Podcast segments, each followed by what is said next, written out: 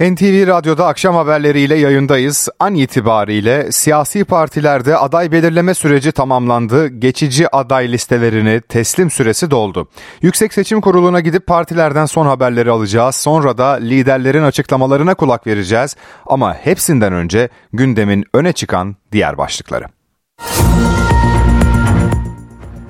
Erzincan'daki maden faciasında 9 işçiyi arama çalışmaları durduruldu. Bölgede yeni bir heyelan riski var. Tutuklanan şirket çalışanlarının ifadeleri de ortaya çıktı. Maden bölgesinde ve soruşturmada son durumu alacağız.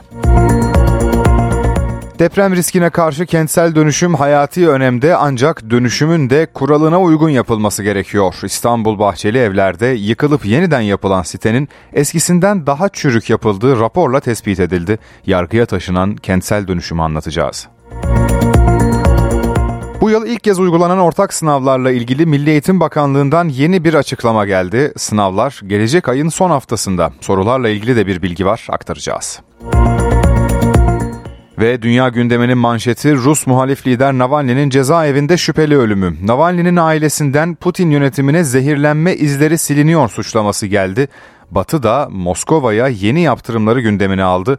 Bağlantı noktalarımızdan biri de Rusya olacak. Ana başlıklar böyle. Ben Egeber Kiraz, NTV Radyo'da akşam haberleri başlıyor.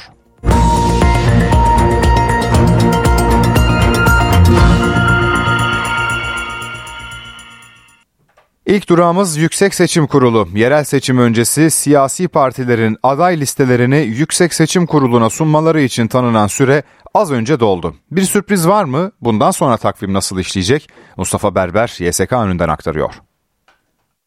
Önündeyiz şu anda Ankara'da ve saatler 17'yi gösterene kadar yoğun bir kalabalığın olduğunu siyasi parti temsilcilerini ve bağımsız adayların buraya gelerek başvurularını gerçekleştirdiğini belirttim. Sen de aslında yayının başında belirttin ancak tekrar vurgulamamızda fayda var. An itibariyle seçim takvimine göre aday listelerinin teslimi sona ermiş durumda burada Yüksek Seçim Kurulu'nda. 81 ilde seçimlerin gerçekleştirileceği noktalarda ilçeler için ilçe seçim kurullarına, illerde ve büyük şehirlerde ise il seçim kurullarına başvurular yapıldı siyasi partilerden. Aslında 1 Ocak itibariyle seçim takviminin uygulanmaya başlaması ve öncesiyle ittifak çalışmaları, aday belirleme çalışmaları derken yoğun mesai devam etti ve bir viraja girildi artık. Bundan sonraki süreçte adaylar seçim bölgeleri için ne verildi? YSK'ya sunuldu. Siyasi partiler, bağımsız adaylar hangi bölgelerde, hangi adaylarla yarışa girecekler? Bu artık Yüksek Seçim Kurulu'nun önünde. Peki süreç bundan sonra nasıl işleyecek? Yüksek Seçim Kurulu'nun il ve ilçe kurulları yapılan başvuruları inceleyecek. Eksik belgeler varsa 22 Şubat Perşembe gününe kadar siyasi partilerden ya da bağımsız adaylardan bu eksikliklerin giderilmesi istenecek. Sonrasında ise Yüksek Seçim Kurulu 23 Şubat tarihinde geçici aday listesini açıklayacak. Bu süreç içerisinde de geçici aday listesinin açıklanmasıyla birlikte siyasi partilerin ya da bağımsız adayların bir itirazı varsa bu süreç işlemeye başlayacak ve Yüksek Seçim Kurulu o itirazları da değerlendirdikten sonra 3 Mart tarihinde artık kesin liste açıklanmış olacak ve hangi seçim bölgesinde hangi aday olacak netlik kazanmış olacak. Bu 10 günlük süre zarfı içerisinde aslında baktığımızda da eğer seçim yarışından çekilen olursa ya da e, adaylardan biri hayatını kaybederse siyasi partilerin 2 Mart tarihine kadar yeni aday belirleme şansları olacak sadece o bölge için. Bugün bu saat itibariyle artık listeler Yüksek Seçim Kurulu'na verildi e, ve 3 Mart'ta kesin aday listesi açıklanacak. O listenin açıklanmasıyla birlikte de Yüksek Seçim Kurulu tarafından belirlenen matbaalarda oy pusulalarına basımı ve ilçe seçim kurullarına teslim edilme süreci de başlamış olacak. 31 Mart tarihinde ise artık yerel seçimler olacak ve Türkiye 81 ilde sandığa giderek oylarını kullanacak. Aslında bu seçime ittifak olarak giren iki parti bulunuyor. Cumhur İttifakı'nda Milliyetçi Hareket Partisi ve AK Parti bazı noktalarda Büyük Birlik Partisi ve diğer partilerle işbirliği yapılmış olsa da en büyük anlaşma AK Parti ile MHP arasında oldu. 30 büyük şehrin 28'inde AK Parti aday gösterdi. İki büyük şehirde Manisa ve Mersin'de MHP'nin adayı desteklenecek. Geriye kalan 31 ilde ise 29 ilde ittifak yapılacak ve 29 ilde o ittifaklarda MHP 5 ilde aday gösterecek. AK Parti ise 24 ilde adayını gösterecek, adayını çıkartacak. Geriye kalan illerde tüm adaylar, e, tüm partiler kendi adaylarıyla artık seçime girmiş olacak. Viraj dönüldü artık seçime sayılı günler kaldı. 40 gün gibi bir süre kaldı. 3 Mart tarihinde ise Yüksek Seçim Kurulu'ndan kesin liste açıklanmış olacak. Ankara'dan Mustafa Berber aktardı. Cumhurbaşkanı Erdoğan yüksek yargıdaki yetki kriziyle ilgili taraf değil hakem olduklarını yineledi. Yargı gündeminin sıcak başlıklarını değerlendiren Erdoğan söze Danıştay'ın bazı hakim ve savcılar için aldığı göreve iade kararıyla başladı. Danıştay'ın FETÖ'den ihraç edilen yargı mensuplarından bazılarıyla ilgili verdiği tartışmalı kararlarda bazı hususların daha kesin bir şekilde ortaya konulmasının şart olduğuna işaret ediyor. Danıştay'ın FETÖ'den ihraç edilen hakim ve savcılar için verdiği göreve iade kararı ve Anayasa Mahkemesi ile Yargıtay arasında yaşanan yetki krizi. Cumhurbaşkanı Recep Tayyip Erdoğan her iki başlıkta da önemli mesajlar verdi. Yüksek yargı kurumlarımız arasında son dönemde bazı müessif tartışmalara şahit oluyoruz. Biliyorsunuz bu konuda taraf değil, hakem mevkiinde bulunduğumuzu çeşitli vesilelerle açıkladık. Bu tavrımızı halen muhafaza ediyoruz ve edeceğiz. Yüksek yargı kurumlarımız arasındaki ihtilafı gidermek mecburiyetindeyiz. Aksi takdirde ülkemizin terörle mücadelesi başta olmak üzere ali menfaatlerine halel getirme potansiyeli taşıyan bu tartışmaların sürüp gitmesi kaçınılmazdır. Erdoğan Beştepe'de düzenlenen hakim ve savcı kura töreninde konuştu. Yüksek yargıda yaşanan yetki tartışması üzerinden muhalefete de eleştiriler yöneltti. Yargıya dair hemen her tartışmada belli çevreler tarafından sokağın adres gösterilmesi siyaset kurumunun asli görevini inkar etmek demektir. Ve yeni anayasa çalışmaları. Son dönemdeki tartışmalar başta olmak üzere Türk demokrasisinin selameti açısından ne kadar gerekli olduğunu gösteriyor. Yeni anayasa mümkün olmasa bile yargıdaki sorunu giderecek bir anayasa değişikliği içinde uzlaşma yollarını arayacağız. Danıştay'ın 387 hakim ve savcıyı göreve iade eden kararı Milliyetçi Hareket Partisi Genel Başkanı Devlet Bahçeli'nin de gündemindeydi. Bahçeli karara sert tepki gösterdi. Danıştay 5. daire nereye hizmet etmektedir? Bu karar alınırken 5. daire üyeleri makbule mi yiyorlar, haşhaşilerin vaazlarını mı dinliyorlar? FETÖ'cüleri aklamak vatana, millet ve adalete ihanet değil midir? MHP Genel Başkanı Devlet Bahçeli, Danıştay'ın FETÖ'den ihraç edilen hakim ve savcıları mesleğe iade eden kararına çok sert tepki gösterdi. Fethullahçı terör örgütünün toparlanmaya çalıştığını söyledi. Fiyat artışlarında FETÖ'nün de etkisi olduğunu belirtti. Eğer yanılıp yenilip üstümüze gelen olursa tavsiyem boy ölçüsüne uygun kefen biçtirmesidir. Fiyat anarşistleri de FETÖ'cüdür. Dükkanları, evleri kapanmalıdır. Bahçeli partisinin grup toplantısında konuştu. Cumhuriyet Halk Partisi'ne de sert eleştirileri vardı. Demlenmenin maskesi Türkiye İttifakı olarak açıklanmaktadır. Esenyurt'tan Kadıköy'e ve Mersin'in bazı ilçelerine kadar görünen çarpıcı gerçek budur. Özgür Bey'in irade ve siyasetinin şifreleri demin eline geçmiştir. Kuklalar belli, kuklacılar bilinmektedir. Bahçeli, Erzincan İliç'teki maden kazası üzerinden Cumhur İttifakı'nın İstanbul Büyükşehir Belediye Başkan adayı Murat Kurum'un yıpratılmak istendiğini de söyledi.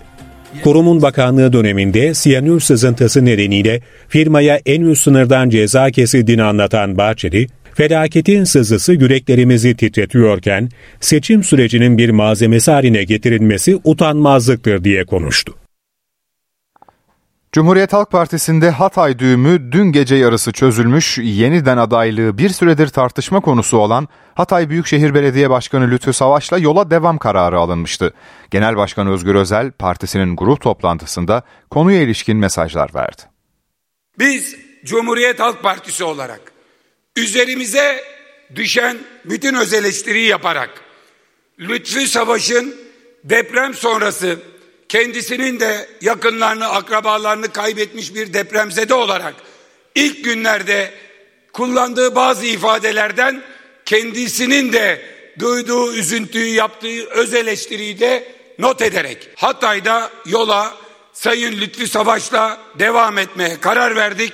Hepimize hayırlı olsun. CHP Genel Başkanı Özgür Özel yeniden adaylığı bir süredir tartışma konusu olan Hatay Büyükşehir Belediye Başkanı Lütfü Savaş'la yola devam kararını bu sözlerle duyurdu. Partisinin meclisteki grup toplantısında konuşan CHP Genel Başkanı Özel'in gündeminde İyi Parti Genel Başkanı Meral Akşener'in CHP'ye hedef alan açıklamaları da vardı. Sayın Akşener'in açıklamalarını dikkatle takip ettim. Ona karşı vereceğim cevap çok sert ve iki kelime. Canı sağ olsun. Biz muhalefetle kavga edip Recep Tayyip Erdoğan'ın ekmeğine yağ sürmeyiz. Özel eski Rize Belediye Başkanı Şevki Yılmaz'ın Atatürk'e falan sözlerine de çok sert tepki gösterdi. Şevki Yılmaz Yıldız Sarayı'nın arka bahçesinden İngiliz zırhlısına kaçanların soyundan geliyor. Biz onları denize dökenlerin soyuyuz arkadaşlar. Denize dökenlerin. Bu ülkede Şevki Yılmazlar bir avuçtur. Biz bütün Türkiye'yiz. Sosyal medya hesabında şeriat hakkında kullandığı ifade nedeniyle gözaltına alınan avukat Feyza Altun serbest bırakıldı. Altun, savcılık sorgusunun ardından halkı kin ve düşmanlığa tahrik suçlamasıyla mahkemeye sevk edildi. Hakimlik sorgusunun ardından yurt dışına çıkış yasağı ve karakola imza atma şartıyla adli kontrol getirilerek serbest bırakıldı. Ancak bu karara savcılık itiraz etti. Altun'un tutuklanması istendi. Son kararı sulh ceza hakimliği verecek. İstanbul'da deprem tehlikesine karşı kentsel dönüşüm hayati önemde ancak dönüşümün de kuralına uygun yapılması gerekiyor. Bahçeli evlerde bir site müteahhitle anlaştı, inşaat yükselmeye başladı. Skandal da bu süreçte ortaya çıktı. Mülk sahipleri yeni evlerin eskisinden daha dayanıksız olduğunu raporla ortaya koydu. Yıkılıp yeniden yapılmasını istiyoruz. Çünkü zeminde de, de bozukluk var belki. Eskisi kötü diye, çürük diye çıkarken yeni bina eskisinden de çürük olduğu ortaya çıktı. Sitedeki evlerin depreme dayanıksız olduğu belirlendi. Mülk sahipleri bir müteahhit firma ile anlaşıp kentsel dönüşüme girdi. Ancak iddiaya göre İstanbul Bahçeli Evler'de inşaat halindeki binalar büyük ihtimalle eski binalardan dahi daha dayanıksız.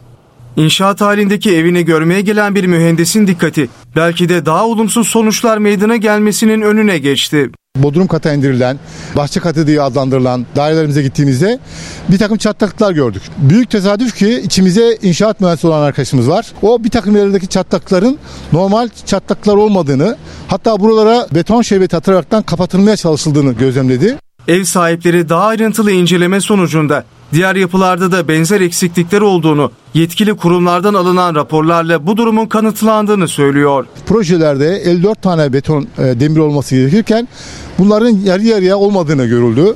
E, farklı bölgelerde de aynı şeylerin olabileceğini düşünerekten farklı bölgelerde kırıldı. Yine aynı yerde de onların eksik demirlerin olduğu görüldü.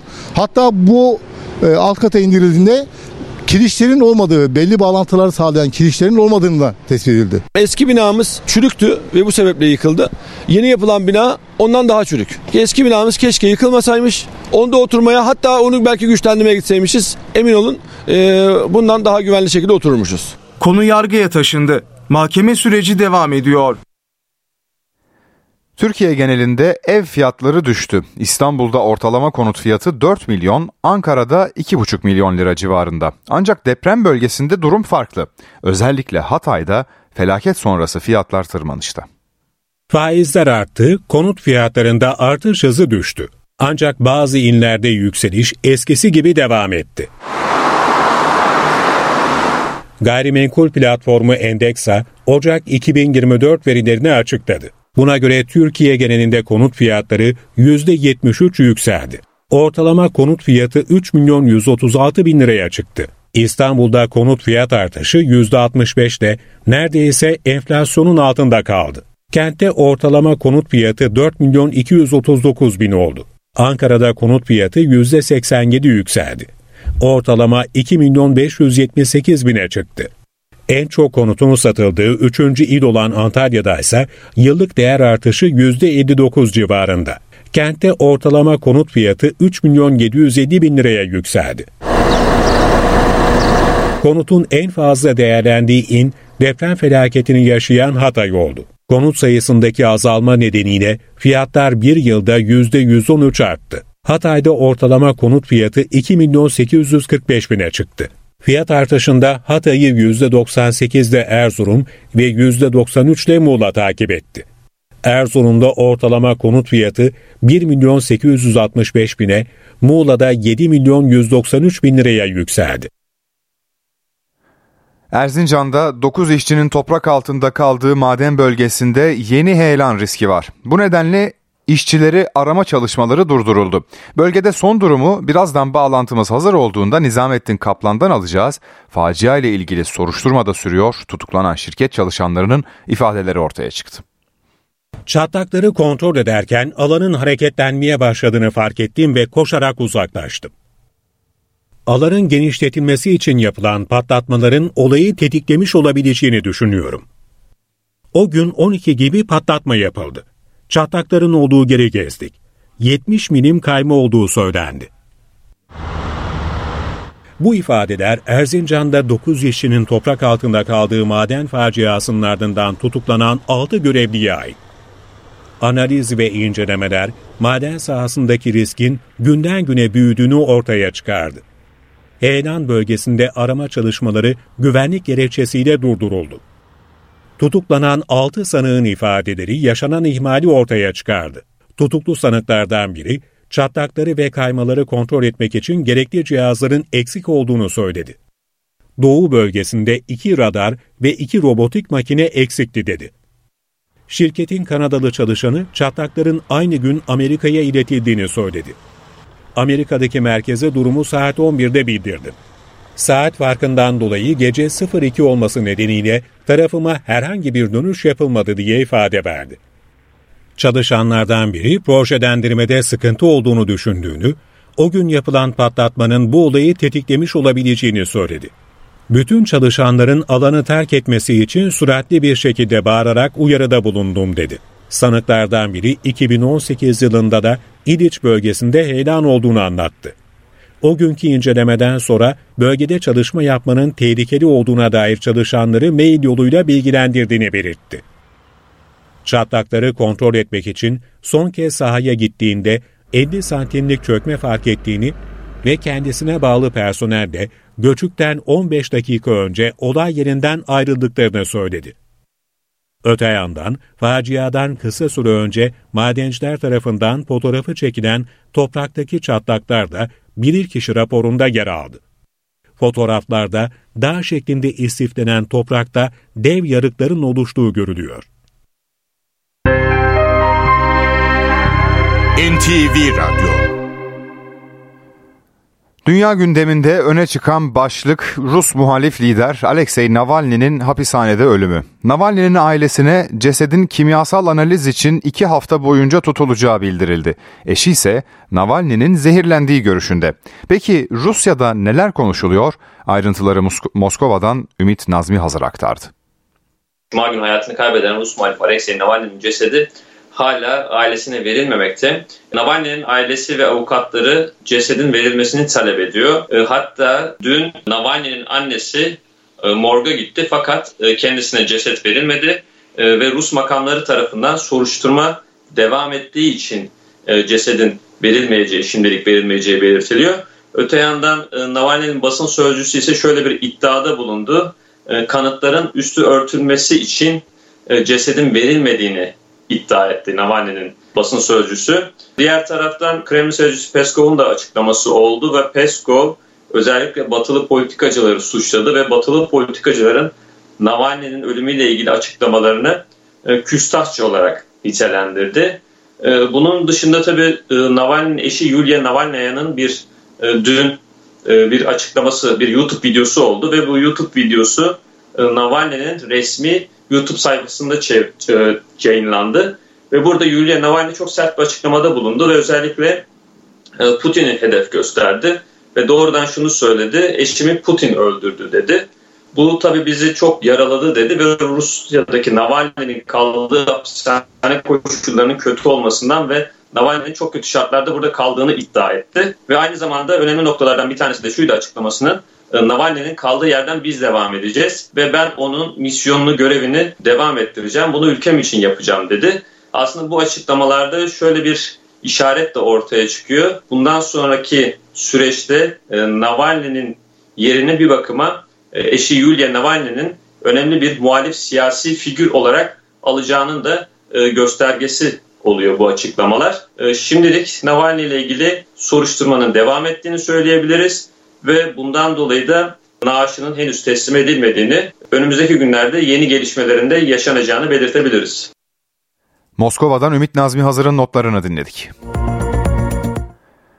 Gazze'deki insani dramla devam ediyoruz. İsrail'in hedefleri arasında uluslararası anlaşmalarla korunan hastaneler başı çekiyor. Gazze'li sağlıkçılar ölümle yaşam arasındaki ince çizgide git gel yaşıyor. Bir yandan yaralılara müdahale ediyorlar, diğer yandan hayatta kalmaya çalışıyorlar.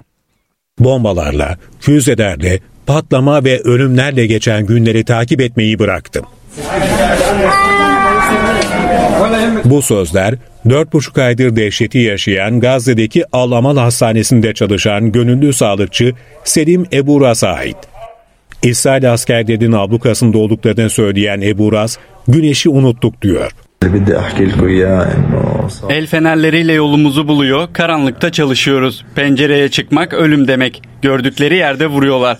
Ailelerimizden haber alma imkanımız yok. Tüm hastanede çalışır vaziyette bir tane cep telefonu kaldı. İlacımız yok ama hastaları hayatta tutmak için çabalıyoruz. İsrail, Hamas üyeleri bulunduğu gerekçesiyle son olarak Al-Nasser Hastanesi'ni boşaltmıştı. Gazze'li cerrah Doktor Ahmet Mogrebi, yoğun bakımda bulunan hastalarından silah soruyla ayrıldığını söyledi.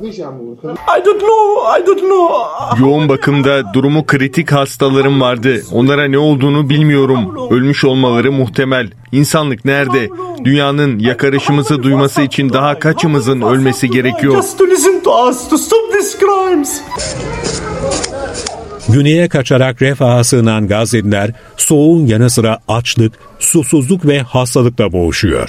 Bebeklere bez bulunamayan Gazze'de anneler çocuklarının altına plastik poşetler bağlıyor. Hiçbir şeyimiz yok, mahvolduk. Kışlık giysimiz yok. Soğuk çocuklarımızı yiyip bitiriyor. Bebeğin altına poşet bağlıyorum. Ne yatak, ne döşek, ne de yorganımız var. Çadırda ölmeyi bekliyoruz. Gazze'deki bir gelinlik atölyesi ise evlerindeki kısıtlı malzemelerle bebek bezi üretmeye başladı. Sadece bebekler değil, engellilerin, yatalak yaşların da beze ihtiyacı var. Pandemi döneminde dağıtılan koruyucu giysileri bebek bezine dönüştürüyoruz. İnsanlar bez almak için kredi çekecek duruma geldi. Ama zaten bankada kalmadı. İstanbul'da bir kadın otobüste yer istediği için darp edildi. Olay Kadıköy'de yaşandı. Diz rahatsızlığı nedeniyle bir adamdan yer isteyen Reyhan Demirtaş yumruklu saldırıya uğradı. Üstelik zanlı kadına çocuğunun gözü önünde saldırdı. Gözüme vurduğu an zaten böyle bir yıldızlar uçuştu. Ondan sonra nefesim kesilip böyle vurunca mide bulantısı oldu orada.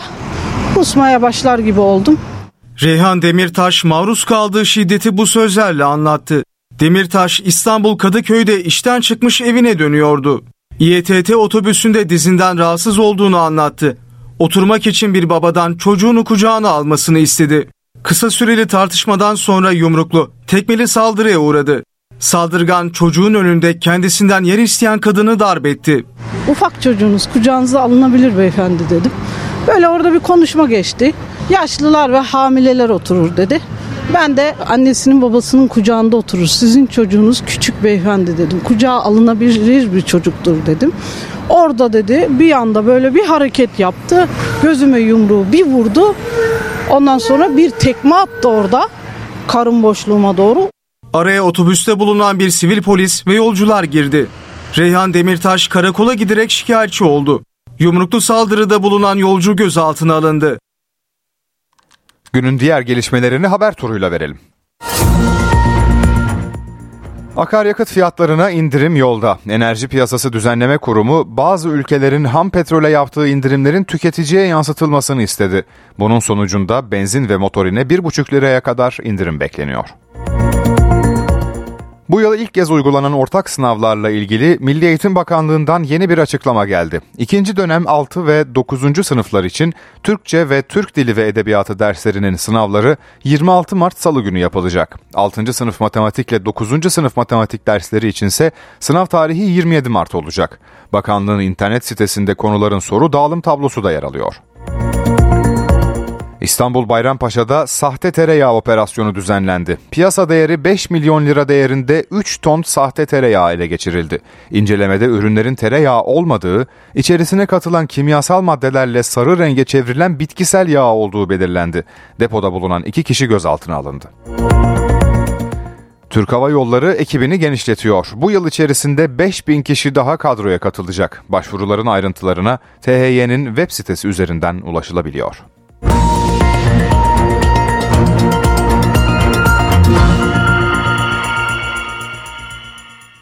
Amerikan Uzay ve Havacılık Dairesi NASA uzayda iklim araştırmasına başladı. Yeni uydu PACE uzaydan atmosfer ve okyanuslardaki minik parçacıkları izleyerek iklim bilimindeki belirsizlikleri aydınlatmaya çalışacak. Bu çalışma neden önemli, ne gibi getirileri olacak? Gökmen Uzay ve Havacılık Eğitim Merkezi Uzay Farkındalığı Destek Ofisi Direktörü Alp Akoğlu NTV Radyo'da anlattı. Bugüne kadar atmosfer ve iklimle ilgili bildiğimiz birçok şeyi bilimsel araştırmalar amacıyla kullanılan e, yer gözlem uyduları sayesinde öğrendik. NASA'nın yeni geliştirdiği PACE uydusu gezegenimizle ilgili araştırmaları daha da öteye götürecek. Yani bir anlamda gezegenimizin sağlık durumunu izleyecek diyebiliriz. PACE'in kısaltması da şöyle aslında plankton, aerosol, bulut, okyanus ekosisteminden geliyor. Bu görev sayesinde bilim insanları okyanus yüzeyindeki planktonları, atmosferdeki aerosolleri izleyecekler. Burada planktonlar aslında biraz kilit işlev üstleniyor. Onu hani biraz daha açmak iyi olabilir. Bildiğimiz gibi denizler ve okyanuslar yaşam bakımından çok zengin. Karalarda nasıl ormanlar, şehirler ve çöller gibi yaşam alanları varsa ve bunların her biri de farklı canlı çeşitlerine ev sahipliği yapıyorsa okyanuslarda da durum e, benzer. Bu yaşam alanlarındaki canlılığın sürmesi de büyük ölçüde fitoplankton adı verilen ve okyanuslarda yüzen mikroskobik canlılara bağlı. Çünkü bu canlılar besin zincirinin en altında bulunuyorlar. Dolayısıyla okyanuslardaki yaşamın kaynağı olduklarını söyleyebiliriz. Fotosentez yapıyor bu canlılar. Yani bitkilerle bu anlamda bir benzerlikleri var. Dünyanın geçmişine gidersek aslında karadaki yaşamda bu canlılar sayesinde başladı. Çünkü atmosferdeki oksijen denizlerdeki fotosentez yapan bu canlılar sayesinde oluştu. PACE görevine dönecek olursak da bu uydu hem atmosferi hem okyanusları hem de karaları inceleyecek bir takım e, aygıtlarla yüklü. E, aslında geçmişte de benzer görevler vardı ama tabii e, çok daha gelişmiş cihazlar bunlar.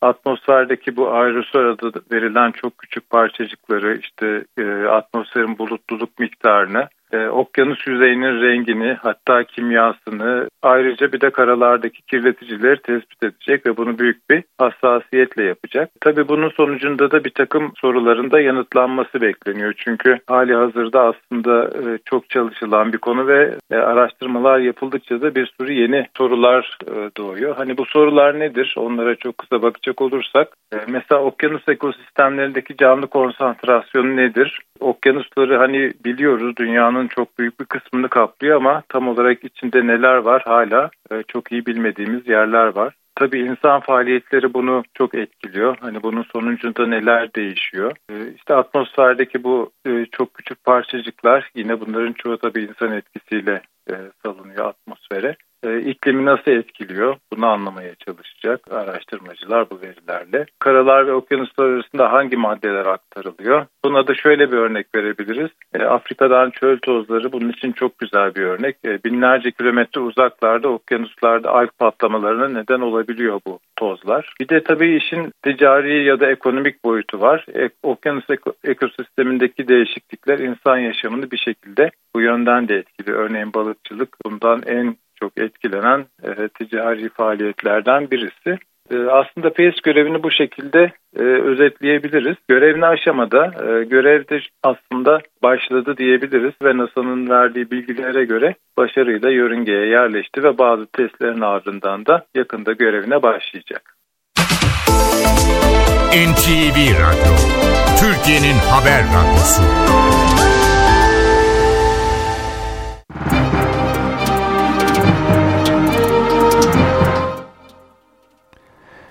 Borsa İstanbul 100 endeksi 9316 seviyelerinde. Dolar 30.90, Euro 33.50'den işlem görüyor. Euro dolar paritesi 1.08. Ons altın 2029 dolar seviyelerinde, gram altın 2016 liradan, çeyrek altın 3418 liradan satılıyor. Brent petrolün varil fiyatı ise 83 dolar.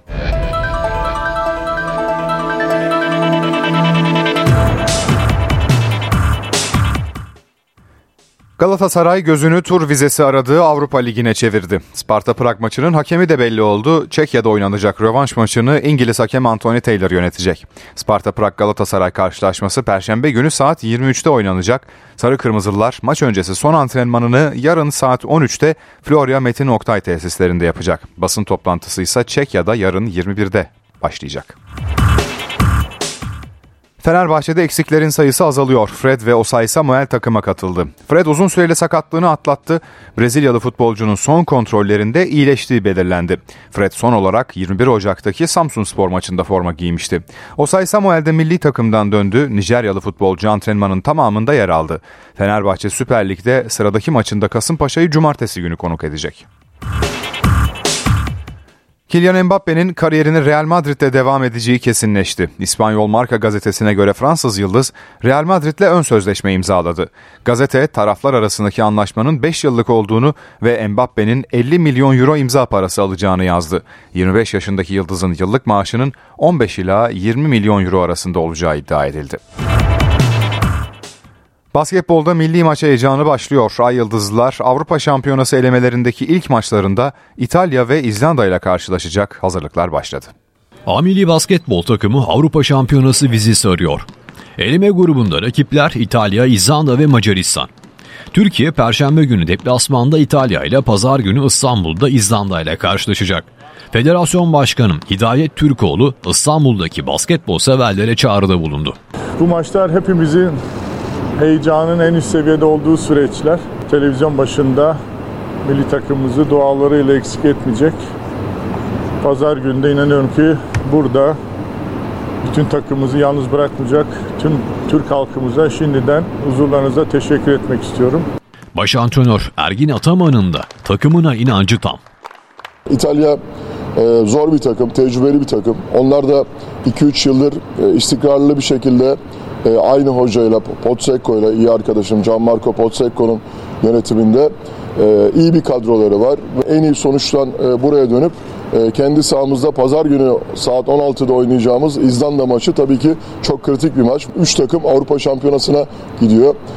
E artık yani herhalde e, Türk basketbol milli takımı da e, Türkiye'deki bu basketbol yatırımları bu ekolle Avrupa Şampiyonası'na 2025'teki katılacağımızı düşünüyorum ve e, orada da e, iddialı olacağımızı düşünüyorum. NBA'de oynayan e, arkadaşlarımızı da e, ilave edebilirsek o zaman 2025 Avrupa Şampiyonası'nda e, madalya için savaşan bir takım olarak orada bulunabiliriz. A milli takımın hazırlıklarını Gençlik ve Spor Bakanı Osman Aşkın Bak da takip etti. Bakan Bak, Hidayet Türkoğlu, Ergin Ataman, takım genel menajeri Alper Yılmaz ve oyunculara başarılar diledi.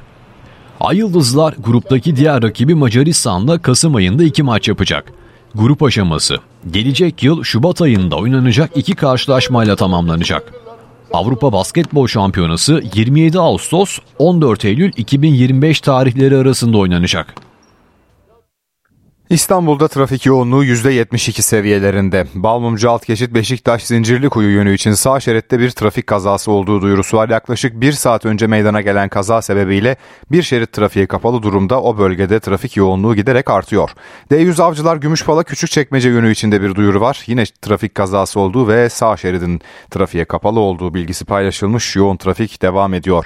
Anadolu yakası için yine en yoğun noktalardan biri Dodurlu Ataşehir arası ve Bostancı Kozyatağı Yeni Sahra arasındaki istikametli sıkışıklık sürüyor. Hem 15 Temmuz Şehitler Köprüsü hem de Fatih Sultan Mehmet Köprüsü için Avrupa'dan ve Anadolu'dan geçişlerdeki yoğunluk bu dakikalarda artarak sürüyor. Yolda olanlara güvenli yolculuklar.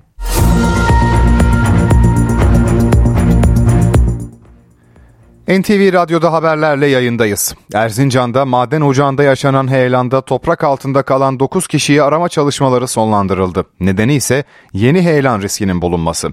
Soruşturmada ise yeni bilgiler, bilgiler var. Tutuklanan şirket çalışanlarının ifadeleri ortaya çıktı.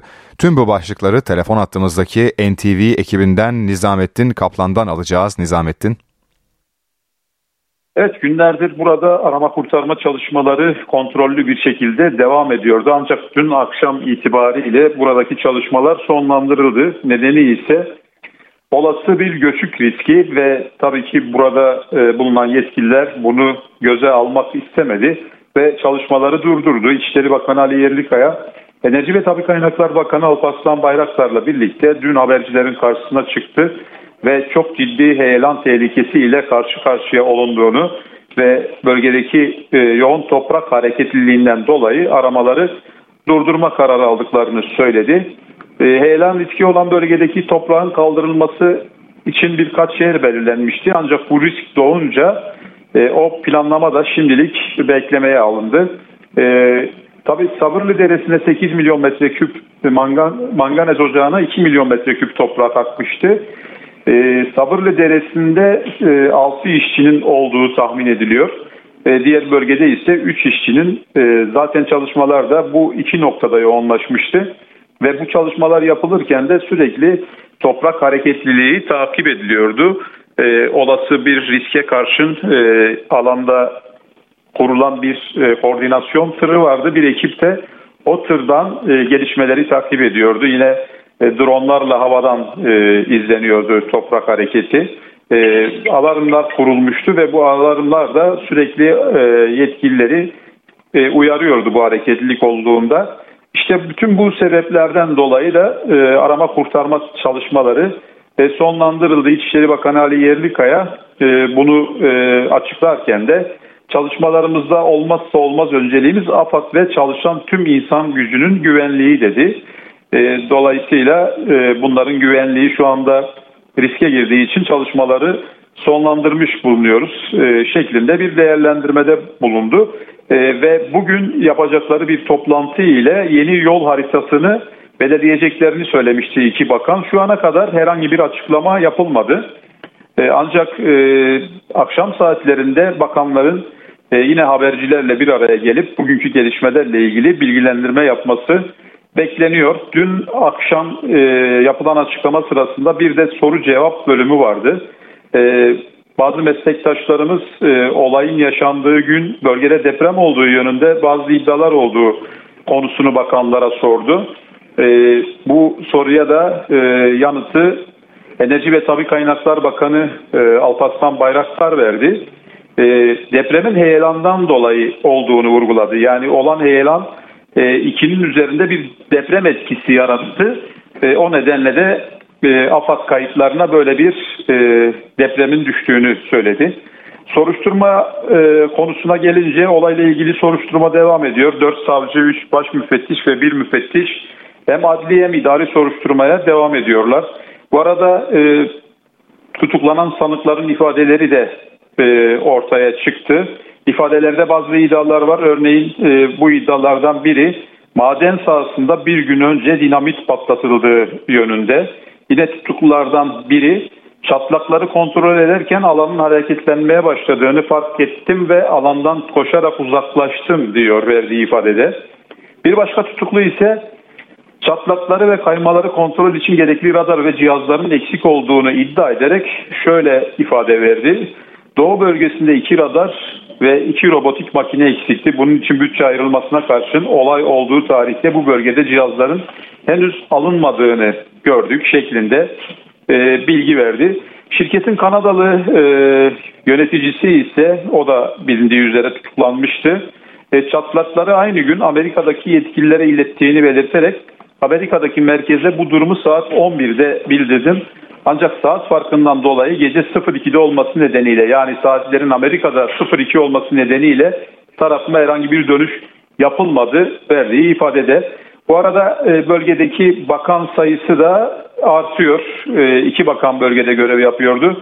E, bunlara ilave olarak Çevre Şehircilik ve İklim Değişikliği Bakanı Mehmet Özateki, Tarım ve Orman Bakanı İbrahim Yumaklı, Çalışma ve Sosyal Güvenlik Bakanı Vedat Işıkhan da bugün bölgeye gelerek çalışmaları yerinde izleyecek. Ayrıntıları Nizamettin Kaplan'dan aldık. Marmara Denizi açıklarında batan kargo gemisinin kayıp mürettebatını arama çalışmalarında bir kişinin daha cansız bedenine ulaşıldı. SAS komandoları gemi batmadan önceki son görüntüleri çeken personel Hüseyin Tutuk'un cansız bedenini buldu. Şimdi gözler kayıp 4 kişiye çevrildi. 5. 6. elbisem gecesi bizden bu yana. Allah Allah'ım sen yardım et ya Rabbi. 6 saattir aynı yerdeyiz. Gemi batmadan önce çektiği bu videoyu ailesine göndermişti. 6 gün sonra cansız bedeni bulundu. Batan gemideki personel Hüseyin Tutuk'un cenazesi makine dairesinden çıkarıldı. Naaş naklediliyor komutanım. Transfer ediliyor. Hüseyin Tutuk Batuhan A adlı kargo gemisinde yağcı olarak görev yapıyordu. Gemi batmadan iki gün önce işe başlamıştı. Geminin su aldığı anları cep telefonuyla çekmiş, yakınlarına göndermişti. Gemi batıyor ya Bu görüntülerden bir saat sonra da gemi battı. Çalışmaların 6. gününde geminin makine dairesindeki çalışmalar için SAS komandoları devreye girdi. Çalışmanın yoğunlaştığı o noktada Hüseyin Tutuk'un cansız bedeni bulundu. Gemiye ulaşmak için ilk dalış arama çalışmalarının 3. gününde yapılmış. Kayıp mürettebattan aşçı Zeynep Kılınç'ın cansız bedeni kaptan köşkünde bulunmuştu. Kayıp 4 personeli arama çalışmaları ise havadan, denizden ve karadan devam ediyor. Kayıp 4 kişinin denize sürüklenmesi ihtimaline karşı da balıkçılar arama çalışmalarına dahil edildi. Balıkçılar gırgırla deniz yüzeyinde arama yapıyor. Gemideki eşyanın sabitlenmemesi ise çalışmaları zorlaştırıyor. Dolaplar depremde olduğu gibi sarsılmayla devrilip alanı daralttı.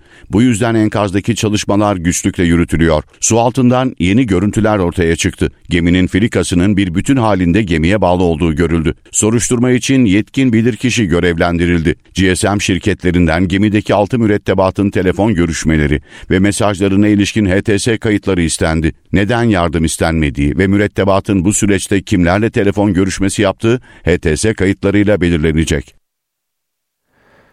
Bir sıcak gelişmeyle devam ediyoruz. Yerel seçim için süre saat 17'de doldu. Dikkat çeken bir gelişmeyi paylaşacağız. Daha önce Meral Danış Beştaş'ı aday göstereceğini duyuran DEM Parti'nin Yüksek Seçim Kurulu'na İstanbul için aday başvurusunda geciktiği belirtiliyor. Ayrıntıları dinleyeceğiz. Yağız Şenkal aktarıyor. Aday listelerinin Yüksek Seçim Kurulu'na teslimi için süre 17'de doldu ve şu anda İstanbul Adalet Sarayı'nda yani İl Seçim Kurulu'nun adalet bulunduğu, İl Seçim Kurulu'nun bulunduğu Adalet Sarayı'nda çok hareketli dakikalar var. Bunun nedeni de adaylıkta başvuruda geç kalınmış olması. DEM Parti İstanbul'da Meral Danış Bektaş'la Murat Çetni'yi aday olarak göstermişti. Ancak adaylık başvurusu evrakları saat 17'ye yetişmedi. Saat 17'den sonra DEM Parti yetkilileri İstanbul Adalet Sarayı'nda başvuruda bulundular ve işte bu, yüz, bu yüzden şu anda İstanbul Adalet Sarayı'nda bir e, deyim yerindeyse kargaşa var. İstanbul Adalet Sarayı'nda DEM Parti yetkilileri adaylık başvurusunun kabul edilmesi için çalışıyorlar. Ancak şu ana kadar e, herhangi bir gelişme elde edilmiş değil. Bugün saat 17'de süre doldu. Yani artık bu saatten sonra başvuran adaylar da seçim pusulasında yer almayacak. Siyasi parti aday listelerinin çünkü kesinleşmesi için son süre 17'de doluyordu. DEM Parti'de İstanbul'da Meral Danış Bektaş ve Murat Çepni'yi aday olarak gösterdi. Ancak dediğim gibi başvurular saat 17'ye yetişmedi. Kimi iddialara göre Murat Çepni için başvurunun yapıldı ancak Murat, Meral Danış Bektaş'ın e, adaylık başvurusunun yapılamadığı belirtiliyor. Kimileri konuştuğumuz DEM Parti yetkilileri saat 17.01'de başvurulduğunu söylüyor. Kimi 16.59'da başvurulduğunu söylüyor. Ama nereden bakarsanız bakın şu anda İstanbul Adalet Sarayı'nda bir e, e, hukuk kargaşası var diyelim. Çünkü saat 17'den sonra başvuru var ve DEM Parti yetkilileri adaylık başvurusunun kabul edilmesi için şu anda e, Yüksek Seçim Kurulu üyeleriyle tartışma halinde. Önümüzdeki dakikalarda süreç nasıl işleyecek bunu bilmiyoruz ama İstanbul Adalet Sarayı hareketli. Önümüzdeki dakikalarda daha net bilgilerle karşınızda olacağız. Bunu da söylemek lazım biliyorsunuz e, İstanbul'da CHP adayları da değişmişti. Esenyurt ve Güngören adayları değişmişti. Önceki gün gerçekleşti bu. Ali Gökmen yerine Ahmet Özer Temel Akkoçlar yerine de yüksek e, Yüksel Yalçın aday olmuştu. Ve bu da kent uzlaşısı adı altında gösterilmişti. Dün yaşandı bu gelişmeler. Hemen akabinde de bu gelişme yaşandı. Saat 17'de bugün süre doluyordu Yüksek Seçim Kurulu'na listelerin teslimi için ve İstanbul Adalet Sarayı'na başvuru iddiaya göre diyelim saat 17'den sonra gerçekleşti. Şu anda DEM Parti yetkilileriyle İstanbul Adalet Sarayı'ndaki YSK yetkilileri arasında e, konuşmalar, görüşmeler devam ediyor. Ayrıntıları NTV İstanbul Haber Müdürü Yağız Şenkal'dan aldık. İktidar ve ana muhalefetin İstanbul adaylarının seçim çalışmalarıyla devam edelim. Büyükşehir Belediye Başkanı Ekrem İmamoğlu bugün Şile'de arıtma tesisinin açılışına katıldı. Konuşmasında kente sundukları hizmetleri anlattı. İstanbul Büyükşehir Belediye Başkanı Ekrem İmamoğlu günlük 4000 metreküp arıtma yapacak. Avrupa'nın en büyüğü olma özelliğine sahip Şile Kömürcü Oda çöp sızıntı suyu arıtma tesisinin açılışına katıldı. Önceki yönetimleri eleştirdi. İhmal edilen bu işlerin kaybettirdiği çok şey var. Çevre duyarlılığını yitirmiş yönetimler ne yazık ki etkileri nesiller boyu sürecek çok acı kayıplara yol açıyor. Çevre facialarından sonra ne yazık ki mercekle arasak sorumlu yönetici bulamadığımızı da görüyoruz. İmamoğlu kendi döneminde yapılan yatırımlara dikkat çekti. Hizmete giren yeni tesislerle İstanbul'un çöpten elektrik üretim kapasitesinin 3 katına çıktığını söyledi. Çevre yatırımlarına tam 945 milyon dolar bütçe ayırarak İstanbul'u çevre felaketlerine karşı güçlendirdik, güçlendirmeye devam ediyoruz. Avrupa'nın en büyük atık yakma ve enerji üretim tesisini açtık. İstanbul'un çöpten elektrik üretim kapasitesini tam 3 katına çıkarttık. Ekrem İmamoğlu Şile'de esnaf ve vatandaşlarla da bir araya geldi. AK Parti'nin İstanbul Büyükşehir Belediye Başkan adayı Murat Kurum da bugün Teknopark İstanbul'da gençlerle bir araya geldi.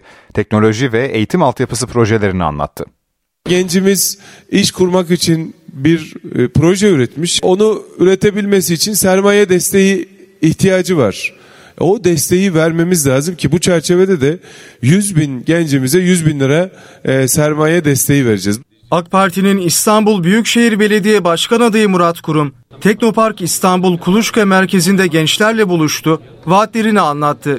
Teknoparklarla bağlantılı merkezlerde yeni eğitim faaliyetleri geliştirmeyi planladığını söyledi. Diyelim ki elektrik elektronikle alakalı bir eğitim almış hocamız veya öğrencimiz öbür gencimizi yetiştirmek için e, gidecek saatlik bizim o alanlarımızda çalışacaklar ve saatlikte ücret alacaklar. Yani e, orada hani nasıl öğretmenlerimiz ek ders ücreti alıyorsa eğer e, biz gençlerimize de bu manada hem maddi destek sağlamış olacağız hem de aslında İstanbul'u bir bütün halinde değerlendirip e, herkesin birbirine destek olduğu e, bir İstanbul'u inşallah gençlerimizle birlikte inşa edeceğiz. Murat Kurum konuşmaların ardından gençlerle sohbet etti, fotoğraf çektirdi. Langırt ve bilardo oynadı. İstanbul'da bir kediyi işkence ederek öldüren sanığın tahliye edilmesine yapılan itiraz kabul edildi. Sanık tekrar yargılanacak. Tahliye kararı kamuoyunda büyük tepki çekmiş, günlerce sosyal medyanın en çok paylaşım yapılan haberi olmuştu. 1 Ocak'ta meydana gelen olayda sanık İbrahim Keloğlan'ın defalarca tekmelediği kedi ölmüştü. Saldırgan görüntülerin ortaya çıkmasının ardından 4 Ocak'ta tutuklandı, 8 Şubat'ta da hakim karşısına çıktı. 1 yıl 3 ay hapis cezasına çarptırıldı ancak cezası ertelenerek tahliye edildi. Karara Savcılık ve İstanbul Barosu Hayvan Hakları Merkezi itiraz etti. Saldırgan mahkemenin itirazı kabul etmesiyle ne önümüzdeki günlerde yeniden yargılanacak. Enerji Piyasası Düzenleme Kurumu akaryakıt fiyatlarına ilişkin yeni bir adım attı. Bu adım benzin ve motorine indirim olarak yansıyacak. Akaryakıt fiyatlarına indirim yolda. Enerji Piyasası Düzenleme Kurumu konuya ilişkin yeni bir adım attı. Güncellenecek oranlarla benzin ve motorinde fiyatlar 1,5 lira kadar düşecek. EPDK Başkanı Mustafa Yılmaz, rafineri, dağıtıcı ve bayi gibi piyasa oyuncularının uygulamalarını ve fiyat hareketlerini sıkı şekilde takip ettiklerini söyledi.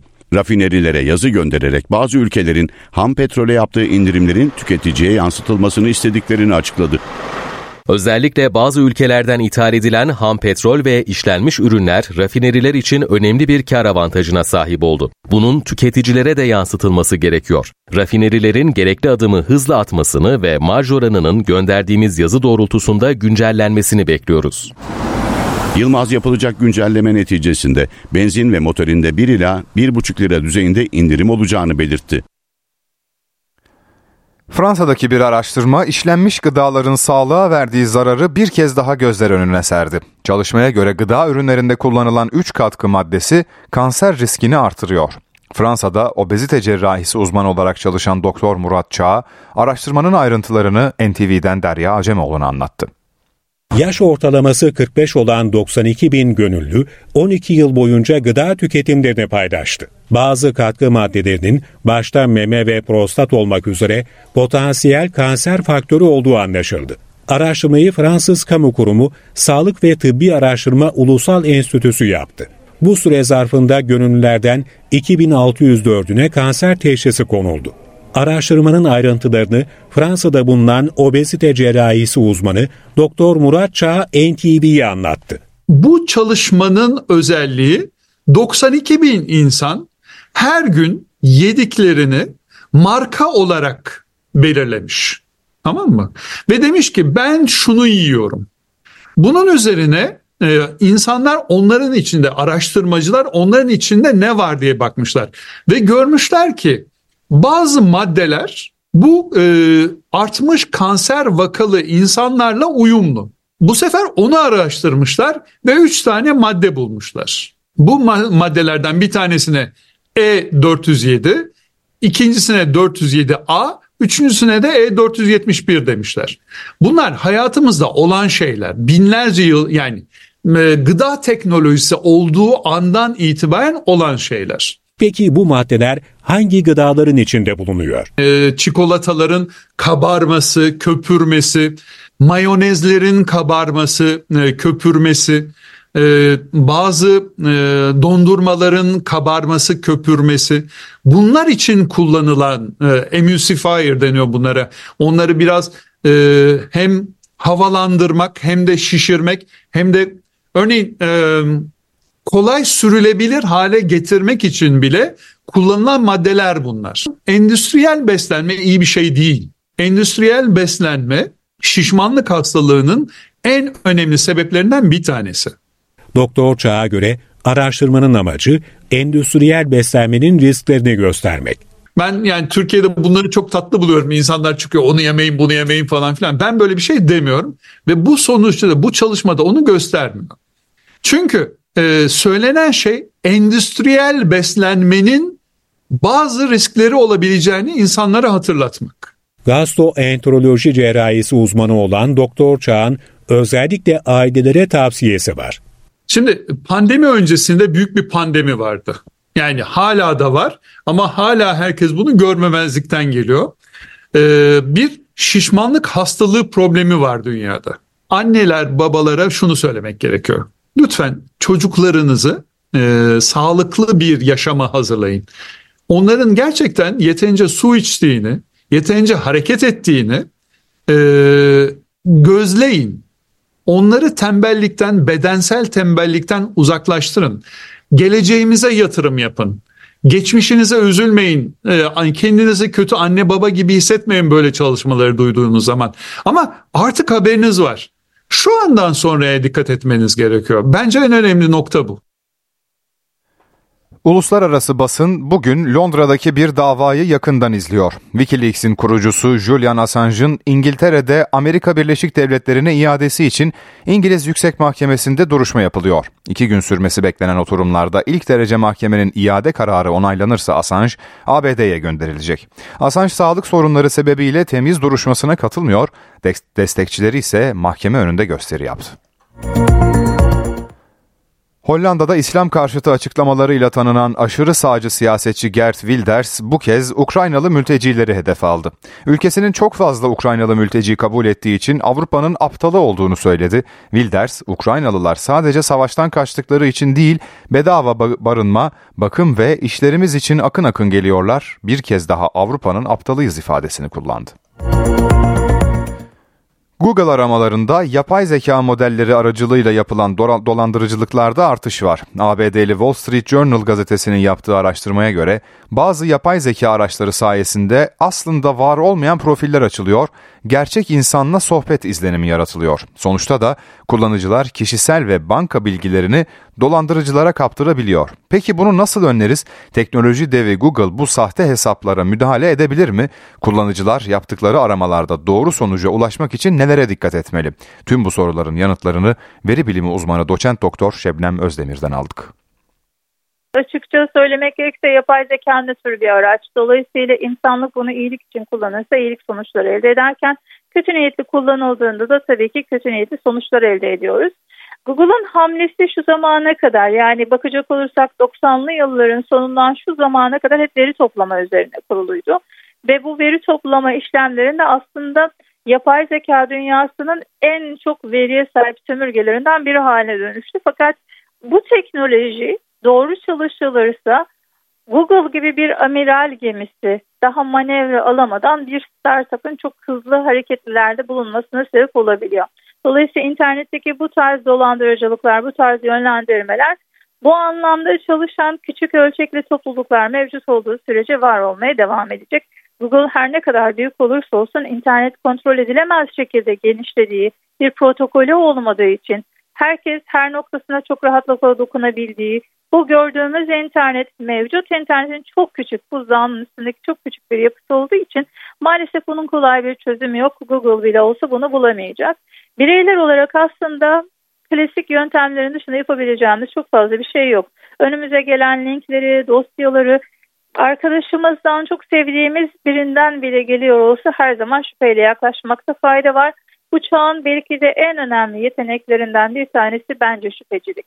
Karşımızda gördüğümüz her şeyi gerçek olarak addedip gerçek olarak düşündüğümüz takdirde makinenin bizi yönlendirdiğine şahit olacağız. OpenAI'ın ChatGPT'sinin tam da kötü niyetli ikizi olarak düşünülebilen bir Worm GPT var, bir Fraud GPT var. Bunlar daha zararlı topluluklar tarafından geliştirilmiş olan yapay zekalar ve tamamıyla sahtekarlıkta ileri seviyeye gidebilmek için yapay zekanın üretiminden faydalanıyorlar. Bu kötü niyetli üretici yapay zekaların dışında maalesef elimizdeki chat GPT'nin de protokolleri kırılabiliyor. Ne demek istiyorum? Örneğin siz Türkiye'yi karıştıracak sahte haber yaptırmak istiyorum. Bana söyler misin dediğinizde model size cevap vermeyecektir. Vermeyi reddedecektir ama benim gibi meraklılar, uzmanlar kullanmaya başladığında biz bu soruların cevaplarını almasının farklı yollarını biliyoruz. Bundan bir hafta kadar önce çok önemli bir güvenlik zirvesi oldu. Bu güvenlik zirvesinde teknoloji dünyasının neredeyse bütün devleri açıklama yaptılar. Aynı zamanda geliştirilen üretici yapay zekalardan kötü niyetle kullanan bireylerin çok daha saldırı amaçlı siber güvenlik tarafını bozacak, insanların bilgilerini çok daha rahat çalabilecek yapılar oluştuğunu, yani iyi niyetli geliştirilse bile makinenin insanın kötü niyetinden dolayı kötü amaçlı konuş kullanılabileceği ortaya konuldu. Devler aynı masada daha iyi bir dünya için sorumlu yapay zeka geliştirme anlamında bir anlaşma imzalamaya hazırlanıyorlar. O tabii çok uzun soluklu bir çalışma. Bizler bireyler olarak yapabileceğimiz tek şey yönlendirme aldığımız bu noktalarda mümkün olduğu kadar linkleri farklı kaynaklardan, farklı browserlardan, farklı sosyal medya hesaplarından yani bir yerde edindiğimiz bilgiyi başka bir noktadan tekrar kontrol ederek doğrulamak zorundayız. Ve lütfen bir şeyi doğrularken aynı cihazı kullanmayın. Başka bir cihazı, evdeki başka bir cihazı hatta evinizde yaşayan insanlardan birine ait başka bir cihazı girerek denemek daha faydalı olacaktır. Veri bilimi uzmanı doçent doktor Şebnem Özdemir NTV Radyo'daydı. Mimoza çiçekleri Prens Adaları'nın simgesidir. Ancak bu çiçekler adalara gelen ziyaretçiler tarafından koparılıyor. Büyükada sakinleri bu duruma tepki gösterdi, yetkililerin önlem alması istendi. Dalları parçalandı, koparıldı, yere savruldu. Baharı müjdeleyen mimozalar büyük adada kontrolsüz şekilde toplanıp satılmak istenince ada sakinleri durumdan şikayetçi. Sadece mimozalarımızın değil bütün çiçeklerimizin ağaçlarda dallarında yeşermesi daha güzel. Koparılmasına ben de karşıyım. Mimoza adalara yakışan bir çiçek. Buradan sökülüp de karşıya götürülmesine ben bir adalı olarak hazmedemiyorum. Benzer tahribatların çevrenin doğal dengesine zarar vermesinden endişe ediliyor. Adalar gerçekten biricik. Ekosisteminin korunması gerekiyor. Bütün bu ekosistemiyle, mimari öğeleriyle, kent peyzajıyla beraber bizim gelecek nesillere bu mirası aktarmamız gerekiyor. Büyükada Maden Mahallesi muhtarı Rafet Garip polise başvurmak zorunda kaldıklarını söyledi. Birçok yerde, birçok bahçede bu mimozalarımız var. Bunları geceliğin e, koparıyorlar. Naylonlara sararak buradan gemilerle götürmeye kalkıyorlar. Konuyla ilgili emniyetimize bilgi vererek e, mümkün olduğu kadar engellemeye çalışıyoruz. Konuyla ilgili adaya gelen vapur ve teknelerde de uyarılar yapılıyor. NTV Radyo Türkiye'nin haber radyosu.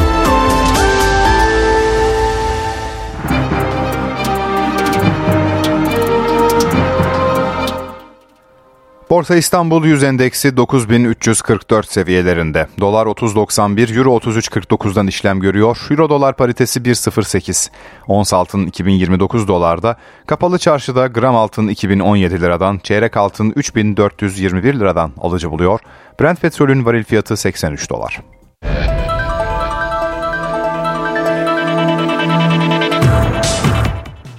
Süper Lig'de 26. hafta tamamlandı. Dün oynanan maçlarda Beşiktaş Konya Sporu 2-0 mağlup ederken Başakşehir Kayseri Spor'a 3-2 yenildi. Şampiyonluk yarışında görünüm değişmedi. Galatasaray Fenerbahçe'nin 2 puan önünde zirvedeki yerini korudu. Trabzonspor ve Beşiktaş 43'er puanla 3 ve 4. sırayı alarak Avrupa yarışı için iddialarını sürdürdü. Süper Lig'de küme düşme hattında son 4 sırayı Gaziantep, Pendik Spor, Konya Spor ve İstanbul Spor aldı. Şampiyonlar Ligi son 16 turunda ilk maçlar bu hafta tamamlanıyor. Bu gece Inter Atletico Madrid ve PSV Eindhoven Borussia Dortmund maçları var. Şampiyonlar Ligi'nde gecenin maçı İtalya'da. Son finalist Inter, Diego Simeoneli Atletico Madrid'i saat 23'te konuk edecek. Devler Ligi'nde teknik direktör olarak 100. maçına çıkacak Arjantinli, 3 sezon futbol oynadığı Giuseppe Meazza stadında 25 yıl sonra rakip olacak. Ev sahibi Inter'de milli futbolcu Hakan Çalhanoğlu mücadeleye ilk 11'de başlayacak. Gecenin diğer maçında ise ölüm grubundan lider çıkan Borussia Dortmund PSV Eindhoven deplasmanına çıkacak. Paris Saint Germain, Milan ve Newcastle geride bırakan Alman ekibinde milli futbolcu Salih Özcan'ın ilk 11'de oynaması bekleniyor. Ev sahibi PSV ise 17 yıl sonra çeyrek final bileti almak için avantaj peşinde. Şampiyonlar Ligi'nde son 16 turu 13 Mart'ta tamamlanacak. Napoli'de kritik Barcelona maçı öncesi teknik direktör Walter Mazzari ile yollar ayrıldı. Görev Francesco Calzona'nın oldu. İtalyan ekibinde teknik direktör değişikliği başarısız sonuçlar sebebiyle alındı. Mazzari göreve geldiğinde Serie A'da 4. sırada yer alan Napoli 9.luğa kadar geriledi. Kulüp sezonu Francesco Calzona yönetiminde tamamlayacağını açıkladı. İtalyan teknik adam hali hazırda Slovakya milli takımını da çalıştırıyor. Napoli yarın akşam Şampiyonlar Ligi son 16 turu ilk maçında Barcelona ile karşılaşacak. Alman futbolu bir efsanesini daha kaybetti. Andreas Brehme 63 yaşında vefat etti. Andreas Brehme'nin kalp krizi nedeniyle Münih'te hayatını kaybettiği açıklandı. Brehme 1990'da Dünya Kupası'nı kazanan Batı Almanya'nın en önemli isimlerinden biriydi. Panzerler finalde Arjantin'i Brehme'nin penaltıdan attığı golle 1-0 yenerek şampiyon olmuştu. Sol bekte görev yapan Alman futbolcu kariyerinin büyük bölümünü Kaiserslautern'de geçirmiş, milli takım formasını da 86 kez giymişti. NTV Radyo'da haber ve hayat var. Hayat var.